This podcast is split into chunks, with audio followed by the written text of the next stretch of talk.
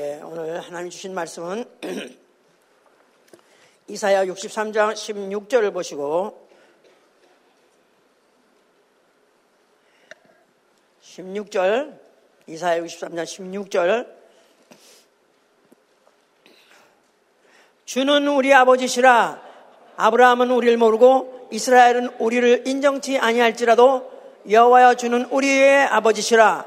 상고부터 주의 이름을 우리의 구속자라 하셨거늘 다시 한번 다시 한번 다시 시작. 주는 우리 아버지시라. 아브라함은 우리를 모르고 이스라엘은 우리를 인정치 아니할지라도 여호와여 주는 우리의 아버지시라. 상고부터 주의 이름을 우리의 구속자라 하셨거늘. 그 다음에 요한복음 3장 16절을 뭐 이런 건 꼭 안 찾아도 다 아시겠죠? 하나님이 세상을 이처럼 사랑하사 독생자를 주셨으니 이는 저를 믿는 자마다 멸망치 않고 영생을 얻게 하려 하심이라. 이거 잘 못하신 분 있나요? 이건 주일학교에서 다 보통 이런 것들은 아예 어릴 때부터 다시 한번 하나님이 세상을 이처럼 사랑하사 독생자를 주셨으니 이는 저를 믿는 자마다 멸망치 않고 영생을 얻게 하려 하심이라. 자, 하나님은 사랑이시다. 하나님은 사랑이시다. 하나님은 사랑이시다. 하나님은 어, 하나님의 그 사랑, 하나님의 사랑은 영원하고 또한 하나님은 자기의 그 사랑을 나타내시되 적극적으로 나타내신 분입니다. 그래서 알아야 내가 믿지. 어떻게 내가 받았어야 내가 알지, 알지 하면서 어, 생뚱맞게 어, 할 수 없는 것은 오랜 세월 동안에 여러 모양으로 여러 방법으로 하나님이 우리를 사랑하신다는 것을 표현해 오셨습니다. 우리의 신앙은 바로 그 하나님의 사랑을 액면 그대로 받아들이며 우리의 신앙 생활은 하나님을 사랑하고 또한 그의 사랑하시는 자를 사랑하는 것입니다. 하나님을 사랑하고 하나님의 사랑하신 자를 사랑하는 생활. 자, 예, 요한복음 15장 12절에는 내 계명은 이것이니 내가 너희를 사랑같이 너희도 서로 사랑하라. 그렇게 하셨기 때문에 그의 사랑을 믿는다면 또 그의 사랑을 받았다면 나도 이제는 그의 사랑하는 자를 사랑하는 것입니다. 자, 사랑 그야말로 어, 언제든지 우리에게 신선한 충격을 주고 또 살 힘을 주고 행복을 주는 그 단어 이야말로 좀 인간이 가장 사, 어, 사랑하는 단어 이 바로 사랑이죠. 사랑이야말로 인간 특유의 감정입니다. 인간만이 어, 특유하게 느끼는 감정입니다.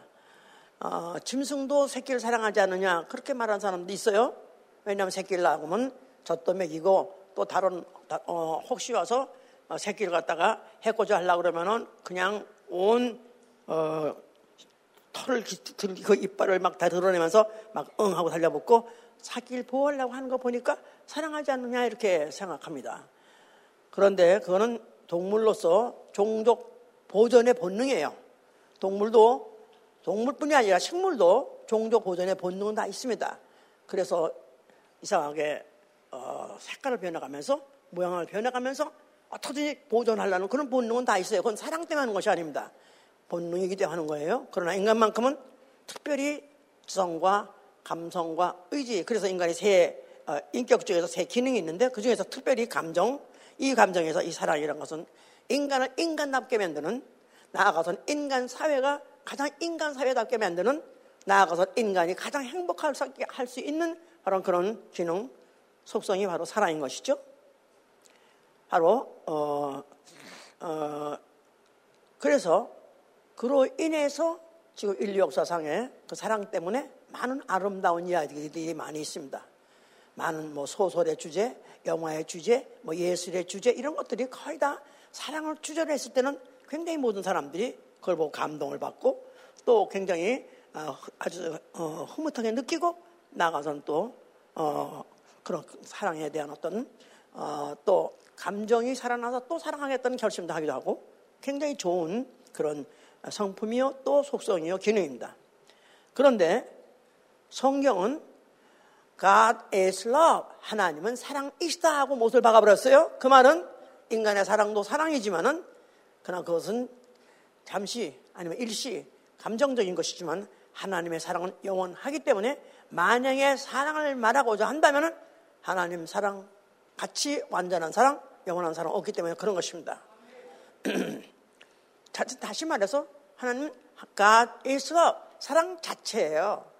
그의 속성 어, 중에서 대표적인 속성이긴 합니다. 왜냐하면 인간에게 향한 인간이 느끼는 인간과 관계 맺을 때 가장 대표적인 속성이기 때문에 그런 것이 아, 그 하나님의 사랑은 사랑 아, 자체요 하나님의 대표적 성품이에요. 대표적 성품이라 말씀드린 것은 하나님은 하나님에게는 사랑이라는 감정만 있는 것이 아니라 미움도 있고 가증히 여기는 것도 있습니다. 만약 한번 미워, 미워했다면 끝까지 추적하고 끝까지 벌어 주시는 분이고 한번 사랑하려고 작정하셨다면 그야말로 모든 혼신을 다 부자라도 사랑을 표현하시고 주시는데 아끼지 않으시는 그런 분이시기 때문에 우리는 이제 하나님의 사랑에 대해서 알아야 되는 것이죠. 이 성경의 내용이 뭐냐 하면 하나님의 사랑 이야기예요. 하나님의 사랑, 하나님의 사랑의 이야기. 예. 그래서 아, 많은 문의, 뭐 문학 작품 이런 데서도 사랑에 대한 얘기가 있으면 굉장히 세대가 지나가고 뭐 어, 시대가 지나가도 아주 명 어, 어, 그런 좋은 책으로서 어, 그렇게 많은 사람들이 사랑하는 책, 으로서 계속 계속 읽히고 있죠. 그런데 그 이상으로 하나님의 사랑이라는 이 얘기는 그 시작도 그 시작도 영원한 때에 시작했고 그 사랑도 앞으로 영원까지 갈 거기 때문에 그래서 사실 무슨 인간들의 어떤 사랑의 이야기 뭐 표현 이런 것보다는 하나님의 사랑부터 알아야 되는 것입니다. 근데 하기야 인간의 사랑도 좀 알아야 하나님의 사랑도 알겠죠? 인간의 사랑도 받아봐야 그 감정이 뭔지 알겠죠? 예, 연애 박사가 그래서 회개하면 잘 믿는 거예요. 그래서 이제 자 어, 하나님이 어, 사랑의 이야기다. 그 말은 인간을 사랑의 대상으로 삼으시고 그 사랑을 향해서 하나님이 어, 그 사랑을 나타내시려 하신 그 이야기. 그러니까 성경의 역사는 뭐냐 한 말만 해서 하나님이 자기의 사랑을 나타내시는 아, 나아가서는 알게 하시는 노력이 써 있는 게 바로 성경이에요. 하나님의 사랑을 알게 하시려는 노력. 하나님의 사랑을 받게 하시려는 그 어, 여정이 바로 하나님의 경륜이다. 바로 그게 바로 성경의 내용이다. 그 말입니다. 자, 어떻게부터 시작하셨냐면 하나님이 사람을 지었어요. 어떻게 지었다고 그랬죠? 하나님의 형상대로 지었어요. 하나님의 형상. 하나님 은 어떻게 생겼을까? 옆에 사람 보세요. 이렇게 생겼어요. 좀, 좀, 좀 아니네. 좀 아니네. 그런가? 우리가 보기는 아닌 것 같지만 하나님 보기에는 그래 어쩌면 빼박았냐 어쩌면 나하고 똑같이 생겼냐? 감탄하시는 것입니다. 그리고 보면은 하나님 이렇게 생기셨다. 자 만족하십니까? 예. 하나님은 하나님의 형상대로 자기 모양대로 사람을 지었다. 그것부터가 벌써 사랑의 대상이기 때문에 고정적으로 영원히 그런 형태로 사랑하시려고 하신 것이죠. 자 그러면서 거기다가 복을 주시고 모든 만물을 다스리라, 소유하라 이렇게 축복을 주었었어요. 그건 가지고도 충분한 사랑의 표현이긴 하지만 그거 가지고 아닙니다. 그래서 하나님이 사람을 생명되게 하신 거예요. 생명, 흙으로 진 사람에게다가 생기를 불어넣어서 생명이 되게 했다는 말은 육체는 흙으로 졌기 때문에 죽어서 흙으로 돌아가면 없어지지만 하나님 사랑 자체가 영원하니까 영원한 사랑을 받기 위한 피조물을 만드셨으니 바로 그게 생명이다 이 말이야. 여기 있는 영적 존재. 나는 아담이다. 나는 아담이다. 나는 생명이다. 나는 영혼이다. 1년 내내 들었어. 1년 내내 들었습니다. 1년 내내 들어서 나는 영혼이다. 말 자체가 하나님의 영원한 사랑의 대상이다. 그 말이에요. 자, 그렇게 지셨습니다. 그거 가지고도 하나님의 사랑을 퍼부어 주실 대상으로 진 것으로 그거 가지고도 우리가 깨달아서 안다면 참 하나님의 나는 사랑받는 존재로 태어났어. 나는 이 세상에 왜 태어났나? 나는 하나님의 사랑을 받기 위해서 태어났어.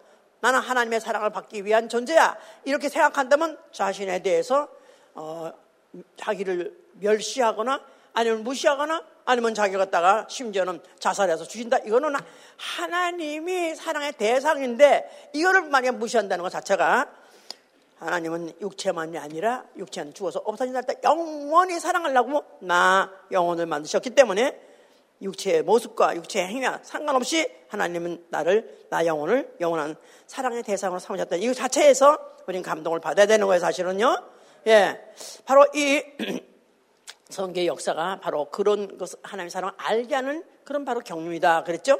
자, 하나님이 이제 그 그렇게 사랑의 대상을 지으신 아담이 에덴 동산에 살았습니다. 그에게 모든 동산의 환경에 있는 모든 열면 다 얼마든지 누리라. 또 먹어도 좋다. 허락하셨어요. 그러나 그 동산 중앙에 있는 선악 알게 하는 나무 열매 선악과만큼 먹지 말라 그러셨어요.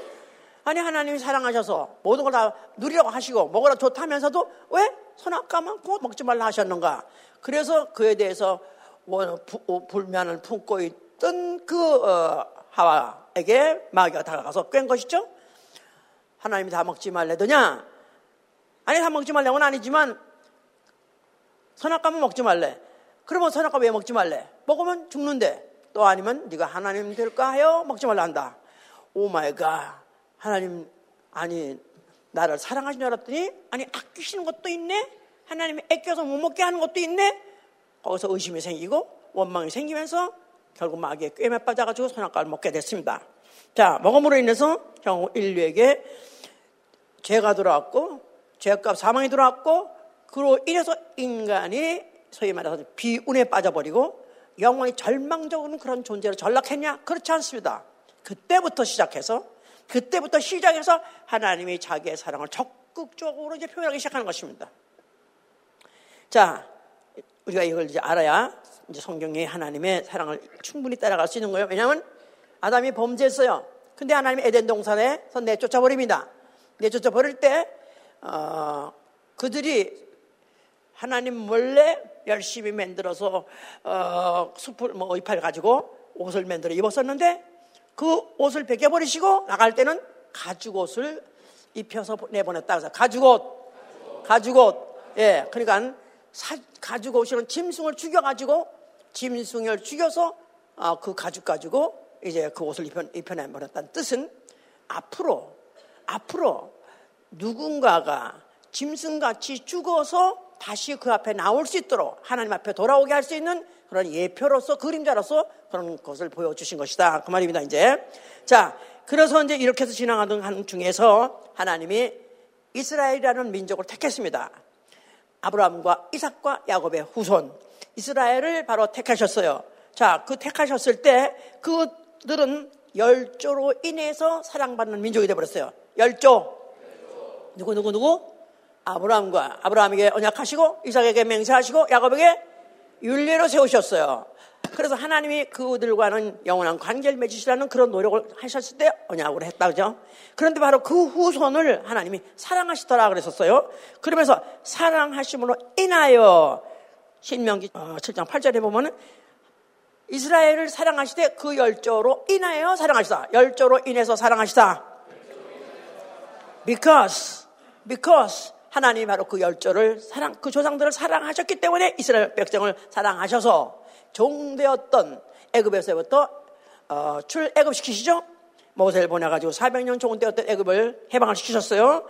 그러면서 그 해방을 시킨 결과로 애굽의 왕에서 속박을 받고 있던 그들을 속량하시, 속량, 리딤, 속량하시더라 그랬었어요. 예. 그래서 그들을 갖다가 애굽에서 이끌어내셨죠. 자, 그러면서 이제 그들 광야에서 오게 한 다음에 그들에게 이제 어, 율법을 주셨습니다. 율법을 주시고 그 율법을 주시면서 어, 그들에게 때에 따라서 제사를 지내게 했어요. 그래서 감사제도 지나게 했고 뭐 어, 그, 그 들에게 어, 또 죄를 지게 되면은 또 속죄제도 지게 하고 그래서 제사를 지내게 했어요. 제사에서 제사에서 그 제물을 드릴 때는 사실은 하나님이 원래는 인간이 죄를 지면은 인간이 죄값을 갚아야 되는데 불구하고 인간을 사랑하시기 때문에 특별히 또 열조로 인해서 이스라엘 사랑하셨기 때문에 그들에게 죄값을 갚게 직접 갚으면 죽어야 될 거 아니겠어요? 직접 갚지 않도록 대성물을 지정하셔가지고 양이든지 염소든지 짐승을 대신 지게 하셨던 것이다. 이게 바로 하나님이 열조로 인해서 그들을 사랑하신 하나의 표현이었던 것이다. 이렇게 이해를 하셔야 돼요. 무슨 말인지 아시겠어요? 자, 그렇게 해서 이제 그들은 그, 어, 하나님의 그, 그, 그렇게 지정을 해 주심으로 인해서 하나님이 내가 죽을 것을 대신 짐승이 죽게 했어. 그런 거라도 하나님이 우리를 사랑하신다. 더군다나 우리 열조를 사랑하신다. 이렇게 느끼게 한 거예요. 그래서 하나님의 요구는 내가 너희들한테 무엇을 요구하더냐? 내가 너희들한테 요구한 게 뭐냐 도대체? 너희에게 요구한 건 다만 내가 너희 이렇게 사랑했으니 어떻게 사랑했다고? 이스라엘 열조로 인해서 이스라엘 사랑할 때 어떻게 했다고요? 그들의 죄를 사람이 갚지 않게 하시고 짐승이 대신 갚게 해 주신 것도 하나님의 사랑의 표현이 된 것이다 이 말이에요. 아멘이요? 그러니까 그들이 제사 드릴 때마다도 하나님이 사랑하셔서 우리를 이렇게 또 이런 제사를 드리게 해주시고 재물을 또 대신하게 해주니까 그것도 사랑에 대해서 사실 감사해야 되고 그것 때문에 하나님을 사랑하게 하신 것이에요. 그래서 내가 너희에게 요구한 게 뭐냐? 너희가 이런 이런 마음을 다하고 성품을 다하고 뜻을 다하고 나 여호와를 살아야 되는 이유는 내가 너희들 이렇게 사랑하지 않았느냐? 그러면서 어, 너희는 그러므로 여호와를 사랑하라. 나아가서는 너희의 이웃을 사랑하라. 이런 걸 계명으로 우리에게 주었던 것이다. 그 말입니다. 이렇게 해서 이제 그들이 그렇게 사랑을 이제 받아온 백성들어서 뭐 하나님이 다윗을 사랑하셨죠? 말할 것도 없이 다윗은 정말 사랑받게 합당한 그런 일도 많이 했어요. 실수도 많이 했지만 그러나 그가 또 사랑받을 일도 많이 해서 사랑했습니다. 그 열조, 그 다윗을 사랑했기 때문에 또 누구를 사랑하셨냐면 솔로몬을 사랑하셨어요. 그래서 그 아비 솔, 어, 다윗을 인하여 또 그 솔로몬을 사랑하셨는데 그 누구보다도 그 누구보다도 그렇게 많은 사랑을 받은 사람이 역사적으로 없을 정도로 그렇게 많은 사랑을 받은 사람입니다. 그래서 그가 여호와를 사랑하고 다윗의 법도를 잘 지켰어요. 잘 지켰어요.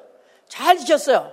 그런데 이제 문제가 생긴 것은 그가 막 번영하고 번성하고 나라가 국타가 넓어지면서 이웃 나라들을 점령하고 또 거기에서 노예도 오고 또 거기 또 무슨 그 나라의 나름다른 대로 노비도 드리고 나아가서는 또 왕비도 드리고 이러면서 그 주위에 이방 여인들이 드글드글드글했어요. 거기다가 그야말로 그 미덕을 갖춘 그야말로 아름답고 모든 교양 있고 하여튼 그런 여자들이 드글드글해서 결국은 이 솔로몬으로 하여금 혼돈하게 해버린 거예요. 여호와만 사랑하고 여호와 사랑하는 곳에서 그 법, 들 지켜야 되려면 여호와 사랑하려면 그 율법을 다 지키면서 해야 되는데 그가 그 여인들의 그 사랑에 결국은 아, 그 보니까 이제 솔로몬이 연애 박사야 알고 보니까 이제 아까 내가 연애 박사가 어쩌면 그럴 수 있는데 그거 보니까 그래가지고 처참이 얼마나 많았는지 결국은 그들의 소원을 따라서 그들이 갖고, 갖고 온 신장을 인정하기도 하고 또 신당을 세우기도 하고 그러면서 저도 산당에서 제사를 드렸다 그랬었어요. 그도 결국은 산당에서 제사도 드리고 분양도 했다 그랬어요. 그러니까 하나님께서 결국은 이제 그를 질타하시는 걸 느헤미야 13장 26절에 써 있는데 그런 하나님의 사랑을 누구보다도 많이 받은 자인데 그가 이방 여인에 의해서 결국 범죄함으로 인해서 결국 이스라엘 나라가 그 번영하고 그 광대한 그 나라가 그 당시에 그 세계에서 그 나라 그야말로 가장 강대하고 가장 큰 나라가 됐었는데 그 나라가 결국은 그 다음 아들 때에 가서 쪼개지게 됐고 결국은 멸망하게 된 그런 단처가 된 것이다 이 말이에요. 무슨 말인지 알아들으셨죠? 예, 역사적으로 따라, 따라가고 있는 거죠? 예. 그러니까 결국은 오로지 여만 사랑하고 오로지 그부터만 지켰더라면 아마 그 나라가 그 다음 때부터 분열돼서 그 다음에 애 서로 싸우다가 결국 결국 없어져 버리는 그런 비용을 맞지 않았을 수도 있었을 것을 결국은 그렇게 됐다 그 말입니다. 이제 이런 역사를 갖고 있는 그런 어, 성전 바로 이런 역사를 어, 알고 있기 때문에 언젠가는 그 하나님의 우리 민족을 다시 사랑해 주셔서 우리를 어떻게 하면은 어, 하나님의 사랑을 독점하는 그런 민족으로서 하나님의 우리를 갖다 계속해서 번성하게 하고 계속해서 국력이 아, 또 어, 국력이 또 왕성하게 하고 크게 하고 해서 어, 세계에서 가장 그 축복받은 그런 나라 그 나라의 백성으로서 자부심을 갖고 있는 그들이 어떻게 하면 다시 그 하나님 보내시다는 메시아가 와서 그런 때를 회복하는가 하는 기대 를 갖고 있었기 때문에 그래서 그들이 포로로 끌려가서 종 하다가 그 중에서 일부가 돌아가지고 예루살렘 주위에 살면서 그러면서 그래도 예배를 또 드리면서 그러면서 또 어느 어느 때간 그런 날 그런 날을 회복하는가 기대하면서 그들이 그날 나름대로 예배를 나름대로 드리고 있었었다 이 말이에요. 그 성전에 누가 나타났어요? 일찍 나타나셨나 오늘? 잘 오늘 잘 들어요. 그래도 왜냐면 문제는 지네가 이제 앞으로 뭘 할 거면 안 들어 안 들어. 안 들어. 그냥, 그냥 알았어, 알았어, 알았어. 그거 중요한 게 아니야. 나는 틀리지 말아야 돼. 그거 아무것도 안, 지껏 해봐야 거기서 거기야. 거기서 거기야. 조금 더 낫고, 안, 들 낫고, 별도 거기 거기 하니까 그거 중요한 게 아니야. 오늘 2022년을 마감하는 해, 진짜 모든 그동안에 설교했던 것들이 다, 모든 것들이 총, 어, 집합할 수 있도록 다 정, 총정리가 될수 있도록 정말 완전히 내 것으로 만들 수 있는 그런 말씀이 돼야 돼요. 네. 할렐루야! 네. 아닌 척하고 막 아멘 하는 거야, 그거? 아멘, 할렐루야! 네. 자, 예수께서 헐라. 뭐로 헐라 하셨을까요? 예루살렘 성전에 무엇이 있기 때문에? 여호와 이름, 여호와 이름이 있는 성전. 자, 여호와는 어떤 하나님이다? 어떤 하나님이시다? 이스라엘. 열조를 인해서 이스라엘을 사랑하신 하나님이에요. 오늘날에도 여와 여 하고 오늘날의 교회들이 여와여 여와여 미안하지만 시대가 지났어. 이미 기산 떠났어. 이미 그 시대가 아니야. 예수님이 나타나시자마자 하신 말씀이 이제는 성령 혼란만은 여호와가 이스라엘의 아브라함과 이삭과 야곱 그들과 언약하시고 맹세하시고 윤리에 세우신 그들의 조상을 사랑하셔서 이스라엘에게다가 약속하신 게 뭐냐? 그들에게다가 사랑의 표시로서 뭘 약속하신 거죠? 너희가 짐승의 제물로서 예배, 제사를 드리면 너희를 대신해서 제 짐승이 대성물이 될 수 있게 해주겠다. 그 약속이에요. 뭐라고 그랬어, 내가? 뭐라고 그랬어? 소리 얘기해봐.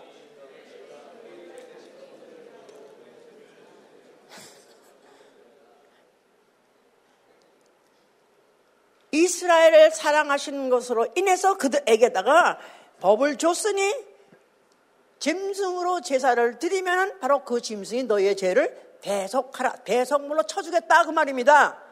자, 그런데 예수 그리스도가 그걸 헐어버라. 그런 뜻은 이제는 내가 왔으니, 내가 누구죠? 내가 왔으니 하나님의 독생자가 오셨다. 이 말이에요. 하나님이 독생자가 오셨으니 이제 내가 왔으니 이스라엘 민, 절절을 위해서 사랑하신 게 아니라 이제는 모든 민족, 모든 민족의 영혼을 사랑함을 인하여 그것 때문에 것 때문에 이제는 내가 독생자가 너희의 배송물이 되겠다 그런 뜻입니다. 아멘. 그러니까 당연히 예루살렘 성전을 허벌어야 되는 것이고 그가 그 성전을 말했던 것은 성전된 자기 육체의 죽음과 부활이라고 그랬죠. 성전된 예수 그리스도의 육체 그의 죽음과 부활. 이게 바로 성령을 헐면 사흘 만에 일으키라는 그 말씀을 압축한 것이다 이 말이에요. 예수 그리스도의 죽음과 부활. 성령을 헐면 사흘 만에 일으키리라. 예수 그리스도 몸도 성전이세요. 왜냐하면 그가 하나님의 이름을 갖고 있기 때문에. 아멘? 하나님의 거룩한 영이시기 때문에 그가 성전이다 이 말이에요. 자 그래서 예수 그리스도께서 벌써 이미 독생자, 하나님의 독생자가 오셨다는 그 말 자체가 벌써 이미 하나님이 이제는 배성물로서 인류를 사랑하심을 인해서 인류를 사랑하기 때문에 전 인류를 대신해서 독생자가 대신 희생함으로 희생함으로 그 어, 하나님이 대신 그 희생함으로 인해서 대성물이 됨으로써 인류를 영원히 영원히 사랑하시는 그런 기틀을 마련하러 오신 것이다 그 말입니다. 마태복음 20장 28절에 그랬죠? 인자가 온 것은 내가 사람들의 섬김을 받으러 온 것이 아니라 내 목숨을 대성물로 주어 섬기려 하려 함이라. 그러니까 자기 목숨을 주어서 인류를 섬기려 오신 대성물로 오셨다는 말을 자기 스스로 그렇게 표현하셨어요. 자, 그러면 하나님이 첫째 사랑하셨다는 그, 그 과정을 한번 다시 한번 생각해 보자 이 말이에요. 하나님이 아담을 지었었어요. 하나님이 아담을 지을 때는 뭐로 만드셨다 그랬죠? 하나님의 사랑의 영원한 대상으로 만드셨다고 그랬죠? 네? 그랬어요. 그랬는데 그를 사랑한다 할 때 사랑해서 결정적으로 없으면 안 되는 조건이 뭐냐면 희생이다 이 말이에요. 희생. 희생이 없는 사랑은 말이다. 말을 얼마든지 할 수 있는 거예요. 희생이 없는 사랑은 사랑이 아니다. 그러니까 사랑의 본질이 희생이에요. 그러니까 대성물이라든가 내가 목숨을 내어줘. 내가 목숨을 내어줘. 다 그 말이 뭐냐면 독생자가 와서 희생한다 그 말이에요. 누구를 위해서? 누구를 대신해? 인류를 대신해서 너희를 대신해서 사람을 대신해서 그가 대신 그 목숨을 희생함으로 인해서 하나님이 인류를 영원히 사랑하는 대상으로 삼으겠다 그 말이에요. 그러니까 아담을 지었을 때만 해도 없던 하나님의 희생이 바로 예수 그리스도 독생자 독생자가 오심으로 인해서 드디어 그 희생을 나타낼 수 있고 영원한 사랑의 대상을 만드신 일 과정을 완성하시려는 것이다. 알아들으셨습니까? 예. 자, 그러니까 그 얘기를 다시 이렇게 잘 생각해 보면은 아담은 사랑의 대상이었어요. 왜냐하면 어, 천사들도 영적 존재지만 특별히 사람 여기는 영, 사람은 왜 사랑의 대상이냐면 천사는 영이기 때문에 육체가 없기 때문에 연약함이 없어요. 능력이 있어요. 인간하고는 비교할 수 없는 수준의 그런 능력이 있다 이 말이에요. 그러니까 사랑의 대상으로 삼지 아니하시고 육체가 있기 때문에 연약함이 있어서 그 연약함을 육체의 연약함 때문에 사랑의 대상으로 삼으셨던 것이다. 여기까지 이해하셨죠? 자, 그랬는데 그 사랑하려고 하실 때 거기에 사랑의 대상을 삼았다 아직까지 뭐 희생이 없었기 때문에 이제 어, 하나님이 진짜 그 사랑을 나타낼 수 있는 또 이렇게 사랑했지 않느냐 할 거 요구할 수가 없었다 이 말이에요. 그런데 이제 하나님이 진짜 내가 이만큼 사랑했으니 너희도 사, 내가 너 내가 이런 사랑한 걸 네가 깨달아 알아라 알아라 이제쯤이면 알을 것이다 할 수 있는 어떤 증거를 보이지 않으셨었어요. 그랬는데 인류는 어떤 간에 아담 범죄했고 죄가 죄인 졌다 죄는 져 가지고 결국 죄 때문에 마귀 어, 종이 되버렸고 마귀한테 지옥 가게 됐다 이 말이에요. 그런데 이제 하나님 아들이 독생자로 오셨을 때 그가 전 인류를 위해서 그가 대속하기로 오셔서 다시 말해서 대성물이 되러 오셨다 그랬죠? 예. 다시 말해서 인류를 대신해서 희생하려고 오셨다 그 말이에요. 자, 그러면 대속, 뭐 속죄, 구속 다 같이 다 redemption이에요. Redemption 희생. 근데 거기에 어, 어, 대속이란 말, 구속이란 말, 값 주고 사다 그 말이에요. 값 주고 사다. 값을 지불하, 지불하고 사다. 원래 아담은 하나님이 지으셔서 하나님의 것이에요. 그런데 마귀에 속아가지고 마귀의 종이 될 바람에 마귀의 것이 돼버렸어요. 그리고 마귀와 함께 지옥 가게 됐어요. 그런데 여기서부터 하나님이 야 스톱 스톱 스톱 너 어디가 너 지옥 가 그냥 뒤돌아 이렇게 하지 아니하시고 마귀의 것이 됐다 하면은 이미 마귀 것으로 마귀의 운명이 결정됐고 지옥 가게 됐어요.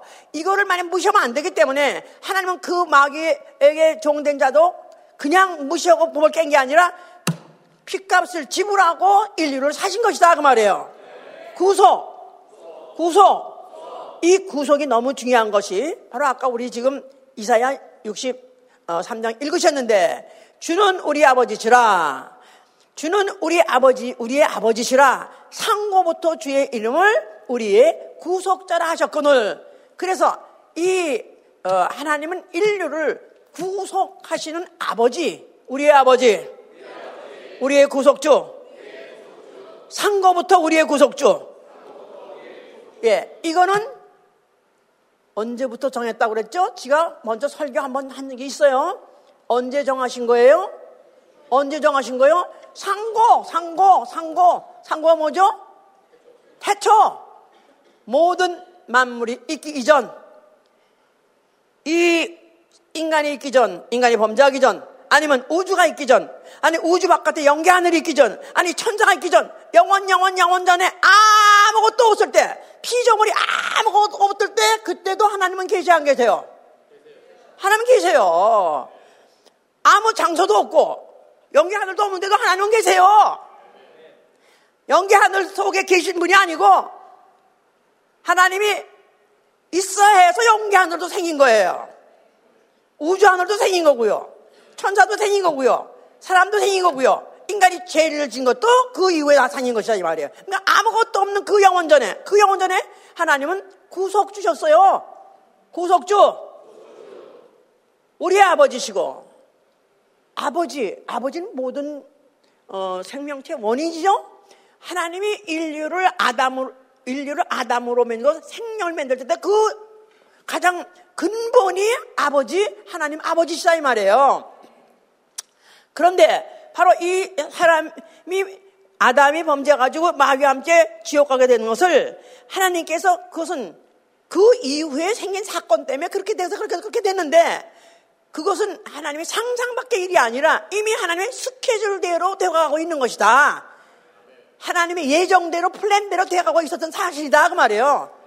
그렇기 때문에 하나님은 아담이 범죄했을 때 나 이럴 줄 몰랐는데 자식 나 너 어떻게 왜 그렇게 됐지? 난 몰랐는데가 아니라 하나님은 그걸 이미 예정하셨고 예정대로 되셨기 때문에 거기에 대한 처방만 착착착착 해가신 것이다. 그러면서 바로 이제 그것은 하나님이 뭐 하나님은 상고 이전부터 누구시라고요?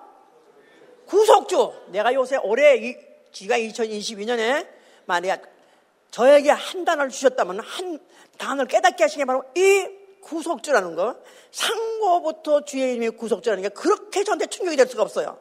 지금도 그 생각만 하면 또 눈물 나고 또 눈물 나고 또 눈물 나오는 게 어떻게 하나님은 아무것도 없을 때부터 구속주가 되시기로 작정하셨는가? 그 말은 구속하는 대상이 있어야 될 거 아니겠어요? 구속의 대상이 누구예요? 의인이 아니라 의인이 구속이 필요 없죠. 대속이 필요 없어요. 완전한 자가 아니라 흠많고 약점 많은 죄인이 대상이었던 것이다 이 말이에요. 그러니까 이미 아무것도 없을 천사도 없고 죄라는 것이 아예 발생도 가능성도 없는 그럴 때도 이미 벌써 죄인은 이미 창세 전부터 이미 예정했던 존재다 그 말이에요. 아멘 할렐루야. 그런데 그것을 하나님의 구속 구속하시려는 바로 계획을 가졌기 때문에 이런 사건이 일어나고 인류도 죄인이 생긴 것이다. 그런데 이런 것들이 이제 이런 것들을 어, 그 알게 하려고 알게 하려고 결국은 어, 이 우주의 역사, 지구의 역사가 그래서 경륜이 생긴 것이다. 처음에 얘기했어요. 예, 그래서 제일 처음에 선악과를 먹지 말라 그랬죠. 선악과 먹지 말라. 그런 말만 안 했어도 인류에게 죄도 안 생기고, 그럼 뭐 그 다음에 인류가 지옥도 안 가고, 그 다음에 또 어, 하나님한테 와서 죽을 필요 없고, 그잖아요. 안 그래요? 만약 선악과 없었더라면 또 선악과지 먹지 말라 했, 했더라면 안 했더라면 죄도 없을 것이고 또 그것 때문에 인류가 지옥도 안 갈 것이고 또 하나님 아들이 와서 무슨 어, 십자가에 죽으면서까지 죄값을 감당 그런 것도 할 필요 없었지 않았겠어요 그죠? 그럼 하나님 그냥 인류를 사랑해서 영원히 만약 하나님과 있는 동네, 동네 가서 살기를 원한다면 그냥 하늘에 지었으면 되잖아요 하늘에서 사람 지어서 거기 살게 하면 될 거 아니겠어 왜 복잡한 이런 일, 역사를 만들고 왜 이렇게 하나님 아들이까지 와서 죽기까지 해야 되는 이런 이런 일을 왜 만나시냐? 희생, 희생, 희생을 통한 사랑을 보여줌으로 인해서 사랑의 포를 만드는 것이다 이 말이에요. 하나님이 내가 널 이토록 사랑했으니 너도 날 사랑해라. 옛날에 그냥 아담에게다가 또 사실 안 통한 얘기 또 율법 시대에 있는 사람한테도 그 얘기해도 사실은 그게 안 맥히는 얘기. 그나 이제는 진짜 그러니까 이 하나님이 구속을 하기 위해서 정죄를 해가시는 순서가 바로 성경의 역사다 이 말이에요. 구속을 위해서. 구속이 뭐라 그랬지? 구속이 뭐죠? 죄값을 치르고 어, 내가 걷어내다 주죄값을 치르고 내 소유로 만든다 그런 뜻이에요. 근데 그것을 위한 정죄가 있어야 돼요. 그러니까 구속이 필요하니까 구속하려면 뭐가 필요해요? 죄인이 필요하잖아요. 그러니까 그거 하는 죄인을 만드는 순서가 필요하다 이 말이에요. 제일 먼저 1순서가 뭐냐면 선악과. 선악과 먹지 하는 바람에 무슨 죄가 생겼어요? 선악과 때문에 원죄가 생겼어요. 그쵸? 그 다음에 율법이 생기는 바람에 무슨 죄가 생겼죠? 자범죄가 생겼어요. 오늘 순서 잊어버리라니까? 그게 중요한 게 아니라니까? 자, 첫째, 구속이 필요. 하나님은 상고전부터 구속 주시니까 구속이 필요하기 위해서는 구속에 필요한 존재를 만들려면 죄인이 나, 타나야 돼요. 그죠? 그러니까 정죄가 필요하다 이 말이야. 이건 죄다, 이건 죄다, 이건 알려줘야 돼. 제일 처음에 선악과 먹지 말라서 원죄가 생겼고, 그 다음에 세월이 가다 보니까 이스라엘 사람들에다가 율법을 주어가지고 그걸 어기면 뭐라고? 자범죄, 자범죄. 그러니까 율법이 그러니까 로마서 5장에도 한 사람이 범죄함으로 모든 사람이 죄를 졌고 모든 사람에게 사망이 일어난 알았어요. 한 사람이 범죄함으로 모든 사람이 죄를 졌고 모든 사람에게 사망이 일어나니 그러니까 아담이 범죄하는 순간에 전 사람에게 다 죄가 왔다 이 말이에요. 근데도 몰라. 아무도 몰라. 그러니까 또 율법 시대 때 율법을 크 많은 걸 주면서 하나 범하면 너는 죄이다 해서 자범죄를 알게 하시고 그걸 범할 때는 죄인인 것을 자각하게 하신 것이다 이 말이에요. 죄인인 것이 자각하겠다면 이 죄인이 어떻게 하면 좋아요? 나는 이 죄에서 이 죄에서 용서받기를 원합니다. 이 죄값을 누가 대신 치를 자가 있으면 좋겠습니다. 그게 아니겠어요? 그럴 때 바로 예수가 나타나신 것이다. 그 말이에요. 자, 예수께서 근데 그가 하신 말씀이 이제는 율법을 잘 지켜가지고 나는 그래도 나는 이렇게 빠지고 저렇게 빠지고 이렇게 빠지고 이렇게 나는 정말 언제는 상관 알지 못하겠고 또 율법 저 율법으로 그 수많은 죄를 나는 안 졌습니다 하라는 사람에게다가 내가 만약에 마음에 음욕을 품을 때 나는 가늠한 자요 너는 마음에 미움을 가졌을 때 살인한 자요 네가 탐심을 가지면 너는 도둑놈이야 해버렸다 이 말이에요 이게 무슨 죄예요? 본죄예요 본죄 그러니까 순서적으로 세 가지 죄를 시대적으로 점점 가르쳐줘 이제 죄 없는 사람 없네? 그죠? 다 죄영상 없는 거야. 그 가늠 안 했다 할지라도 가늠한, 내가 가늠 했는데 음력을 품었다. 어, 우리 중에 나는 했을 뻔나 음력을 품어본 적이 전혀 없다. 그 사람 손 들어보세요. 산으로 가세요, 머리 깎고. 어, 머리 깎고 가도 가, 걔들도 해, 걔들도. 얼마나 음탕한데, 그들도. 예? 뭐, 뭐, 산에까지 가실 거 있습니까? 여기서. 그냥. 인간이라면 이 본죄에서 안 걸려 아무도 다 죄인, 다 죄인, 다 죄인. 그럼 그 결국 죄값은 사망이에요. 죄값은 지옥이에요. 그때 지옥 가냐? 그때 지옥은 아니요. 애당초, 애당초, 아담 때부터 이미 범죄했어요. 그 초성이 아담이기 때문에 다 존재 때문에 지옥 가게 됐다고 말이에요. 한 사람도 예외 없이 다 지옥 가게 됐어. 하나님이 드디어 이제 자기의 사랑을 나타내실 때 어떻게 독생자를 보내셔서 독생자로 하여금 그 죄를 갚 게 죄값을 갚게 하셔서 우리를 죄에서부터 성량하게 하신 것이다. 할렐루야. 그러니까 죽으실 때 뭐라고 생각하시다가 죽으실 때? 다 이뤘다. 아버지께서 사람을 얼마큼 사랑하셨는지 언제부터? 하나님 언제부터 사랑하셨다고요? 아예 인간이라는 인간이라고 생긴 거라면, 아니, 저게 사람이라고 생긴 거라면 누구든지, 저게 사람이라고 생긴다 아니면 생명이라고 되어 있다면 누구든지 다 언제부터 상을 당했어요? 영원전부터, 태초 이전부터 어떻게 하기로 작정을 당했다? 구속하기로. 어떻게? 독생자의 몸과 바꾸기로, 독생자를 희생시켜서 너를 살리기로 대상으로 삼으셨다. 그 말입니다. 그 사랑을 인해서, 아버지의 사랑을 인해서 그가 목숨을 다 주셨어요. 그러면서 이간자 마귀를 정죄하신 것이고 그리고 인류를 죄를 대속하시고 죄값에서부터 해방하시며 죽으실 때 흘리신 그 피, 그 피를 영원에 받은 사람을 성량하시고 하나님의 사랑을 확증해 주신 것입니다. 하나님의 사랑을. 하나님의 사랑을 확증해 주고 하나님의 사랑이 이렇게 나타난 바 되었으니 요한일서 구절에 그렇게 되어 있잖아요. 하나님의 사랑이 이렇게 나타난 바 되었으니 하나님의 사랑이 우리에게 이렇게 나타난 바 되었으니 하나님이 자기의 독생자를 세상에 보내시면 저로 말미암아 우리를 살리려 하심이니라.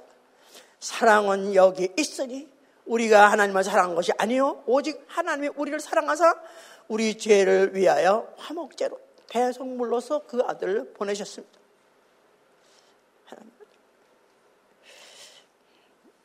그는 그 일을 다 마치셨기 때문에 아버지께서 그를 살아가셔서 그를 살리셔서 아버지의 나라로 데려가시니 그 나라는 하나님의 사랑의 아들의 나라예요. 하나님의 사랑의 아들의 나라. 그 나라는 하나님의 사랑을 위해서 하나님의 사랑만이 있고 하나님의 사랑을 영원히 영원히 영원히 영원히 영원히 느끼면서 영원하게 행복하게 살 수 있는 곳으로서 준비하셨으니 그곳에 제일 먼저 테이프를 끄고 간 들어간 자가 바로 예수 그리스도십니다.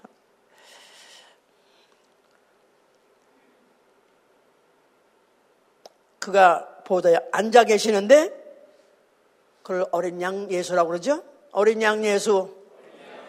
그 몸에 죽음의 흔적을 갖고 있는 못자주가 창자죽을 갖고 있는 그 몸의 흔적을 갖고 있는 그곳에 그가 보다에 앉아 계시면서 그 상처를 가지고 영원히 영원히 계신다는 뜻은 바로 그 나라에 통치하는 임금은 바로 하나님은 사랑이시다. 사랑의 본체, 바로 그 본체 대신 이가 그 증거를 가지고 영원히 영원히 통치하시는 그 나라입니다. 하나님 나라에는 오로지 사랑밖에 없어요. 거긴 미움도 없고 가증 여김도 없고 질투도 없고 영원히 영원히 오로지 사랑만 있는 곳 바로 그곳에 바로 그가 왕이 되셔서 우리를 기다리고 계신 것입니다. 그가 몇 날이 못 되어서 성령을 보내셨어요. 성령은 이제 하나님이 전 인류 위해서 하신 그 사랑을 알게 하시는 거예요. 어떻게 하면 이 사랑, 아들을 알게 하시는가?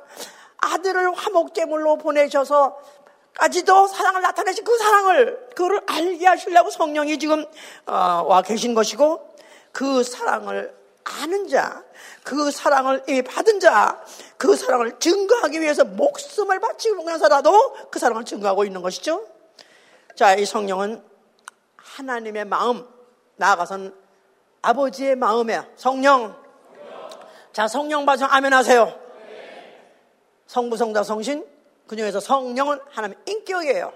바로 하나님의 그 사랑, 바로 그걸 알게 하시고 가르치시고 사랑으로서 우리를 체험하게 하시려고 오신 분으로 바로 성령이죠. 자, 주는 우리의 아버지시라. 주는 우리의 구속자시라.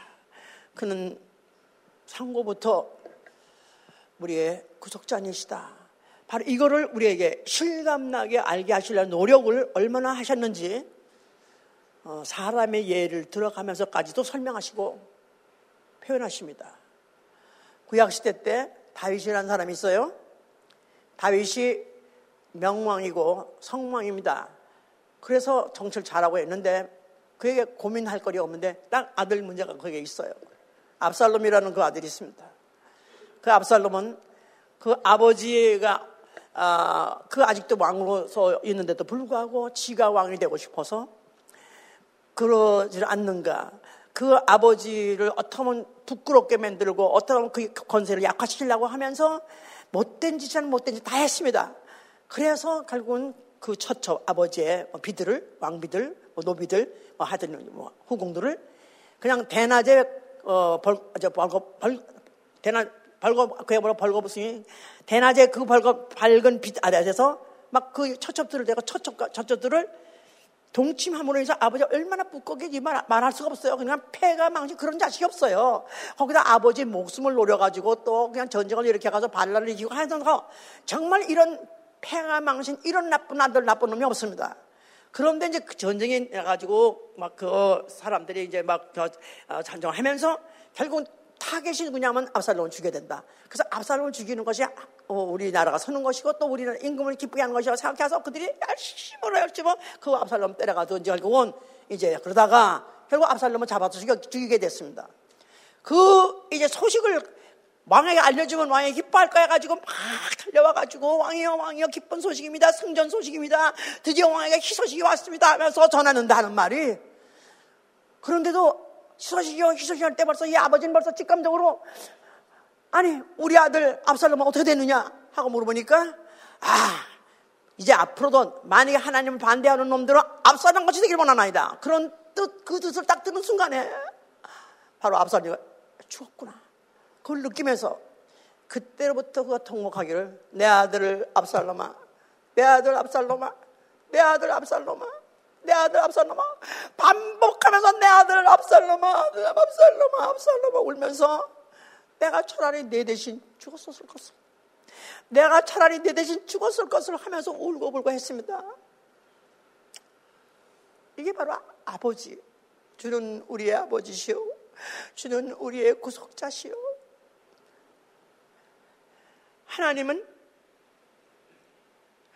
자기를 해코지 하고 자기를 죽이려고 하는 바로 인류의 죄와 그 인류들이 그 인류들 예수 그리스도가 오셨는데 얼마나 인류가 인류 그가 그를 갖다가 그를 그렇게 괴롭히고 그를 갖다가 그를 오해하고 결국은 죽이려고 얼마나 그랬습니까? 그럼에도 불구하고 그에 대해서 원망하지 않고 미워하지 않고 오히려 내 아들 압살롬아 내 아들 압살롬아 내 아들 압살롬아 내가 대신 너를 위해서 죽었었을 것을 하나님은 애당초 구속자가 되기 위해서 원수 짓을 하는 인류를 위해서 원수질 자식을 위해서 자기가 아예 죽으려고 생각했던 것을 압살롬의 그 통탄을 통해서 보여주신 것입니다. 우리가 성탄절이 되면은 기쁘다 구주 오셨네 하면서 막 기뻐하라 또 징글벨 징글하 막 기뻐하지 않습니까?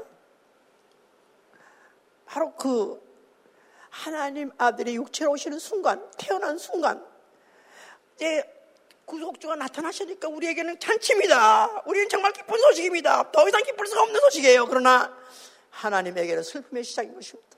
사실은 고난의 시작이에요.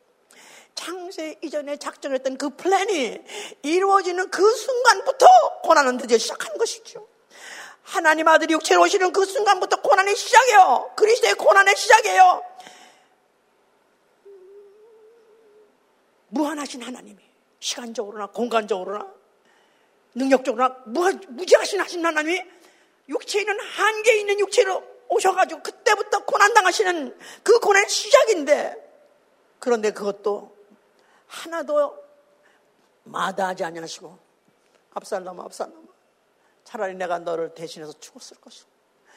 그래서 바로 그가 하나님 아들이 오셔서 오셔서 이제 고난을 받아서 이제는 그가 이제 죽을 기까지 가는 그때 아버지 예수 그리스도를 보내신 하나님 예수 그리스도를 아들로 보내신 하나님 예수 그리스도 독생자를 보내신 하나님 아버지 그의 심령이 바로 압살롬을 놓고 슬퍼하신 하나님의 심령이라는 생각을 한다면 그것도 좀 생각을 해봐야 돼요. 전 요새 그 생각에 그냥 예수, 예수와, 예수와, 예수와. 그래서 나는 예수와, 예수만 생각하고, 예수만 사랑하고, 예수만 생각하면 그것으로서는 할 일을 다 했다고 생각할 정도로 생각했었는데, 그를 독생자를 보내신 하나님 아버지. 조금 이제, 하나님, 아니 하나님 어떤 분이시길래 아니 어떻게 그런 결정할 수 있었고 그걸 깊이 있고 그렇게 집요하게 철저하게 세밀하게 그렇게 역사를 해가면서 그걸 지량하시고 그걸 드디어 이루시는 거 생각하면 어메이징. 어메이징. 이건 정말 하나님 아니면 할 수 없는 압살롬아 압살롬아 내 아들 압살롬아 아니 그게 누구의 외침이냐면 바로 하나님 아버지의 외침이다 그 말이에요 바로 하나님 아버지의 그 비통하신 그 고통이 바로 바로 그, 그 고통의 소, 소리가 그 음성이 바로 다윗을 통해서 표현된 것이다 그 말이에요. 또 성경에 한 아버지에 대해서 도 말하고 있습니다. 신약에서 탕자가 세상으로 나가가지고 거기서 그가 흉열 만나가지고 고생하고 고생하고 그야말로 아버지에게는 정말 패가 망신신 아들이지만은 그러나 그가 고생하다 고생하다가 결국은 이에 스스로 돌이켜 아버지로 돌아가니라. 아버지는 아직도 상거가 먼데도 오랫동안 기다리셨기 때문에 벌써 아들의 흔적을 보고 아들이 벌써 발설인 것을 알고 그의 벌써 그 몸짓을 알고는 뛰어나가서 그를 환영하고 그를 갖다 환영할 때 그의 과거를 묻지 않습니다. 그가 가지고 나간 세월이라든가 시간이라든가 물질이라든가 그 일체 묻지 않고는 무조건 환영하시고 무조건 받아들여가지고 금가락질 끼우시고 아들의 신분을 환영 다시 회복하게 하고 그리고는 잔치를 벌립니다. 이게 다 한 아버지예요. 압살롬 말고 비통해 하신 아버지. 또 오늘이라도 돌아오기를 살아서 돌아오기를 기다리는 아버지 다 같은 아버지야 하나님 아버지세요. 우리는 바로 이 사랑을 받은 자들, 이 사랑할 자들이기 때문에 이제는 하나님을 사랑하되 아버지로서 사랑하는 것입니다.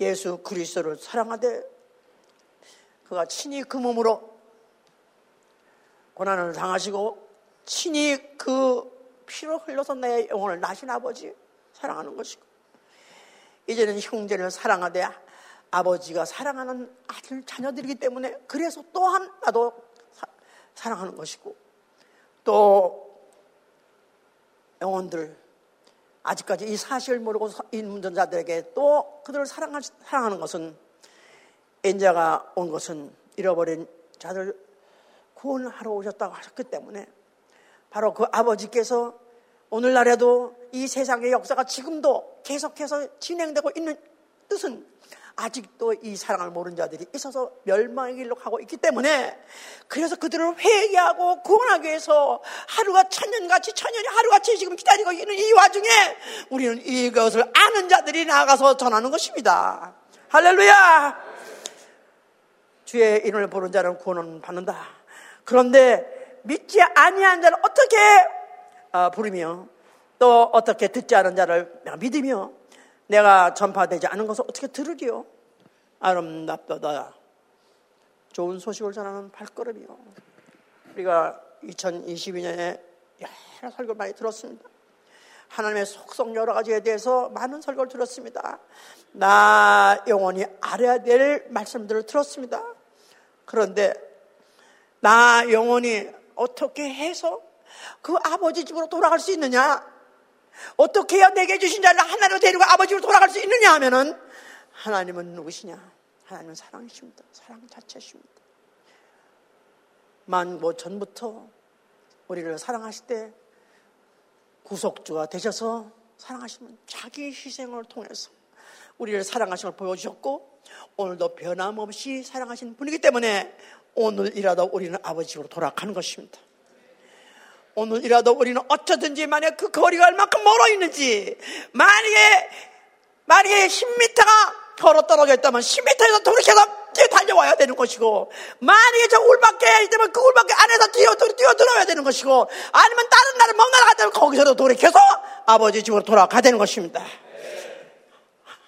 아버지는 우리를 사랑하시고 오늘도 기다리다가 돌아올 때는 그가 묻지 않냐고 환영하신 아버지, 그 아버지가 살아계실 때, 그 아버지가 금을 열고 기다릴 때, 우리 모두가 다 그로 돌아가실 예수로 축원합니다.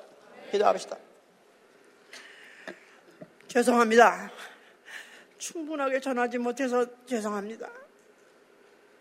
이 어마어마하고 이 큰 사랑을 어떻게 하면 알아듣게 하고 어떻게 하면 감동을 받을 수 있고 어떻게 하면 그 삶이 변해서 아버지 집으로 돌아갈까? 너무나 부족합니다. 여러분들이 기도하셔서 하나님의 사랑 깨닫게 하여 주시옵소서. 영원전부터 이 죄인 사랑하시러 작정하시고 구속하신 하나님 아버지 사랑하게 하여 주시옵소서. 기도합니다.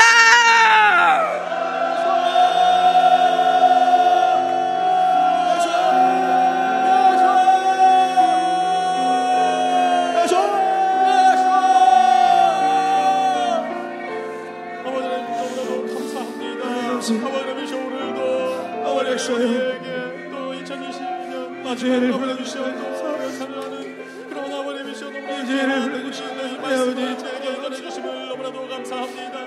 우리 주이시오 상고 때문에 아버지 하나님이 더욱더 깊이 깨달을 수 있게 하나님의 도와주시어 사랑을 아버지 우리 말씀을 통하여 도와주시옵소서.